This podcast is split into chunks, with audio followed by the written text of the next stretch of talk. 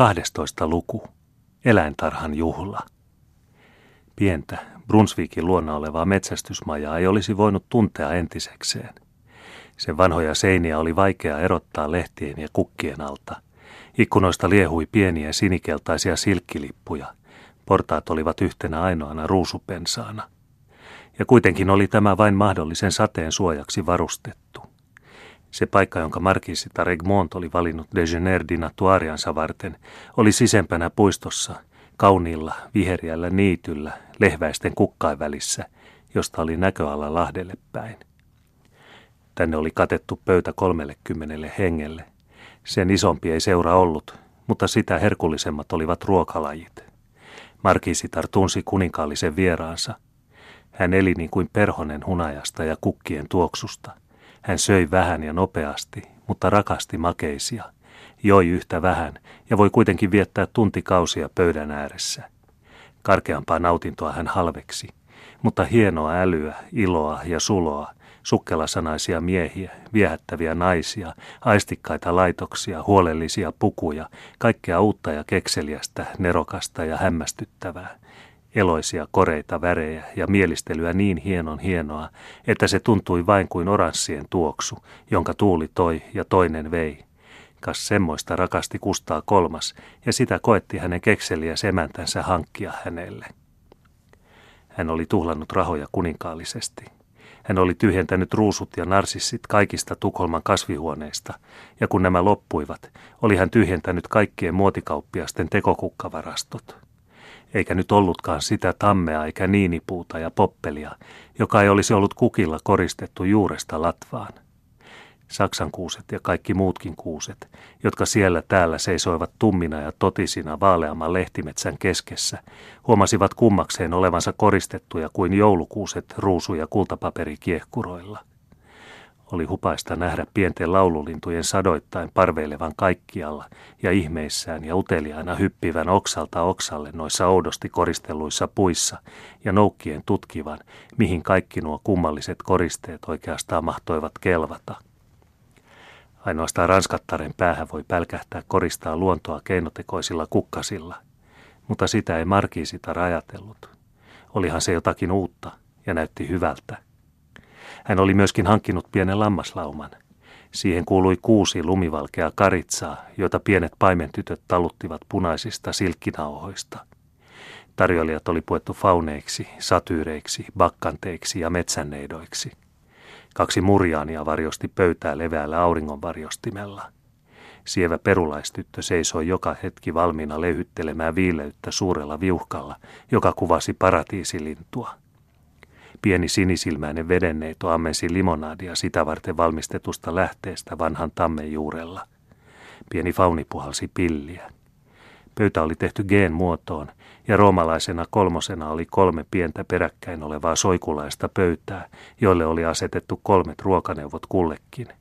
Ensimmäinen kuninkaalle, prinsessa Sofia Albertinalle ja Kreiviter de la Gardille.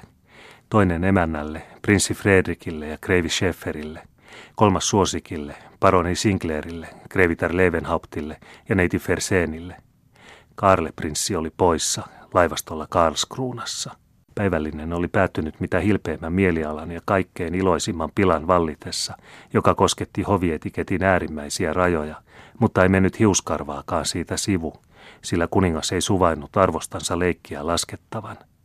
Hän sanoi itseään vapaan kansan ensimmäiseksi kansalaiseksi – mutta jos valtakunnan toinen kansalainen käänsi ensimmäiselle selkänsä, oli kaikki kuninkaallinen suosio loppunut. Aterian jälkeen tarjosi kuningas markiisittarelle käsivartensa ja nyt lähdettiin puistoon kävelylle. Eräälle kukkulalle, josta oli vapaa näköala, oli markiisitar asettanut leposohvia. Näettekö, sanoi kuningas, pientä torppaa tuolla lahden toisella puolen – Eihän se vedä vertoja Versaille eikä Trianonille, mutta palatkaa tänne kymmenen vuoden kuluttua, niin saatte nähdä, mitä olen tehnyt Haagastani. Sanokaa yhtä hyvin vuosisadan kuluttua, sillä jos elän kymmenen vuotta, elän varmaankin sata, ja vuonna 1872 on minulla kunnia pyytää teidän majesteettinen käsivartta, ihaillakseni teidän majesteettinen istutuksia. Suotte minulle runsaasti aikaa, sanoi kuningas hymyillen. Mutta voi olla vaara tarjona, että 1872 saatte nähdä raunioita huviloiden sijasta. Mutta mitä pidätte eläintarhasta? Aivan yhtä paljon kuin Ruotsista, vastasi Markiisitar.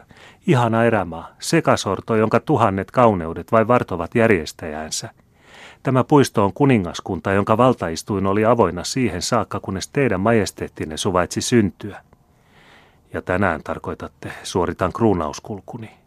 Sen vuoksi ovat viheriät alamaiseni pukeutuneet tanssipukuun. Ja teidän majesteettinne siivelliset alamaiset veisaavat te deumia.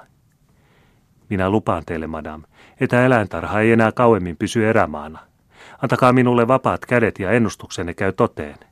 Mutta, tässä kuningas puhui hiljemmin, Dybari, Dybari ei ole samaa mieltä kuin te. En minäkään ole koskaan ollut samaa mieltä kuin hän, vastasi markiisitar viehättävän ylenkatseellisesti. Ilman Ranskaa minä olen hukassa.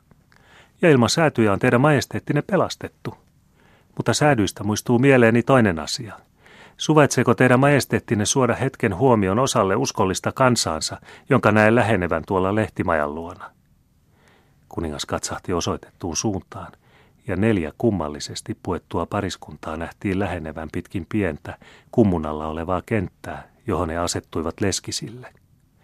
Ensimmäinen paan esitti Don Quixotea ja hänen Dulcineaansa, toinen oli kardinaali ja Abedissa, kolmas kauppamatkustaja ja olutmatami, neljäs länsijottalainen ukko ja suomalainen noitaakka. Kaikilla heillä oli päässään hullunkuriset myssyt. Mutta en näe mitään leskeä, huomautti kuningas, joka hyvin hyvästi ymmärsi tarkoituksen. Täällähän on teidän majesteettinne. Ja esiin hyppäsi keveäjalkainen nuori herra, puettuna yleiseksi mielipiteeksi, minkä voi huomata hänen sievässä mustassa samettihatussaan olevasta tuuliviiristä. Tämä herra asettui parien eteen ja huusi. Viimeinen pari ulos. Länsijottalainen ja hänen suomalaisnaisensa rupesivat juoksemaan kaikin voimin erilleen toisistaan siinä tarkoituksessa, että taaskin saavuttaisivat toisensa, mutta he juoksivat niin kömpelösti, että kumpikin joutuivat vangiksi ja heidät talutettiin kukkaiskahleisiin sidottuina kuninkaan eteen, jossa he polvistuivat. Vaikkei se ollut aivan leikin sääntöjen mukaista, hyväksyttiin se armollisella suosiolla. Näiden jäljestä tulivat kauppamatkustaja ja olutmatami. He hölkyttelivät vähän kauemmas, mutta heidänkin kohtalonsa oli sama. Eikä käynyt sen paremmin kardinaalille ja abbedissallekaan, vaikka he näyttivät panevan vastalausensa kaikella sillä arvolla, jota heidän virkansa vaati. Viimeinen pari ulos, huusi yleinen mielipide, ja Don Quixote ja hänen Dulcineansa saivat jalat alleen. Yleinen mielipide oli nopeampi, heidät saavutettiin, vangittiin ja vietiin sidottuina kuninkaan jalkojen juureen. Markiisitar nauroi kuin huima lapsi, ja kaikki muut pitivät nenäliinoja suunsa edessä, etteivät remahtaisi sopimattomaan nauruun. Hänen majesteettinsa suvaitsi kaikkein armollisimmasti avata suunsa ja nauraa muiden mukana. Tässä siir, lausui yleinen mielipide, Saan teidän majesteettinen jalkainjuureen tuoda moniaita kapinoitsijoita, jotka ovat tulleet kärsivällisimmältä ja armollisimmalta kuninkaaltaan anomaan anteeksi monia hairahduksiaan ja pyytävät saadakseen teidän majesteettinen eteen laskea alamaisimmat antimensa. Allon, virkkoi kuningas, mitä kaikkein uskollisimmat kapinoitsijani voivat minulle tarjota? Länsijöttalainen toi pienoisen tynnyrin täynnä pähkinöitä. Kauppamatkustaja tarjottimen champagnepulloineen. Kardinaali toi juuston ja Don Quixote kantoi suurella juhlallisuudella esiin muhkean rintasokerista tehdyn kruunun. Minä kiitän teitä, sanoi kuningas, taittaen palasen kruunusta ja maistaen sitä. Ja palkinnoksi teidän osoittamastanne alamaisuudesta minä lahjoitan teille vapauden. Yleinen riemuhuuto seurasi näitä paljon merkitseviä sanoja, ja kaikista oli leikki yhtä mainiosti keksitty kuin se oli rohkea. No, eikö teillä ole minulle mitään ennustettavaa, rakas Sibylla, kysyi kuningas Noitaakalta. Teidän majesteettinne löytää jotakin, vastasi Sibylla, joka ei ollut kukaan muu kuin yksi hovin kolmesta sulottaresta, Ulla Ferseen. Mitä sitten? Särjetyn sydämen, vastasi hän viitaten hienosti ja jalosti hylättyyn kuningattareen Sofia Magdalenaan, jonka hovineiti hän oli. Kuningas ei vastannut.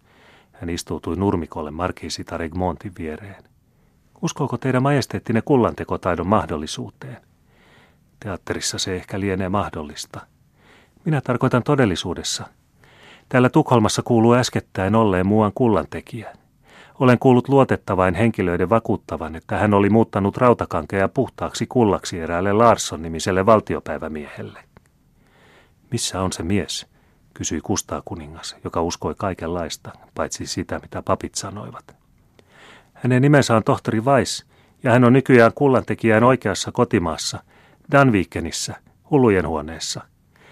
Markiisitar kumartui huolimattomasti pehmeään ruohoon ja nyppi irti viattoman valkovuokon lehdet. Taivuttaessaan ruohonkortta hän löysi maasta pienen, kumman näköisen kuparisormuksen. Hänen vilkas mielikuvituksensa keksi heti uuden aatteen. Minulla on armo toivottaa onnea teidän majesteetillenne, sanoi hän. Minkä johdosta? Kihlauksenne johdosta eläintarhan kanssa. Keskö se? Kas tässä sormus, joka on asettunut teidän majesteettinen jalkainjuureen ja joka aina muistuttaa teidän majesteettianne lupauksestanne ennen vuotta 1872. Kuningas hymyili tarkastellen näältään vähäpätöistä sormusta. Minä säilytän sen muistona teistä, madam, ja teidän rakastettavasta vieraanvaraisuudestanne. Ja säätyjen kruunusta, laski markiisitar leikkiään. Mutta Siir, olen oppinut epäilemään kaikkien miesten lupauksia, jopa teidänkin. Sallikaa minun siis kätkeä kihlasormuksenne tähän medaljonkiin, joka ehkä saa kunnian tulla säilytetyksi valtion kalleuksien joukossa. Sanokaa mieluummin sydämelläni, nauroi kuningas Kustaa, kätkien sormuksen.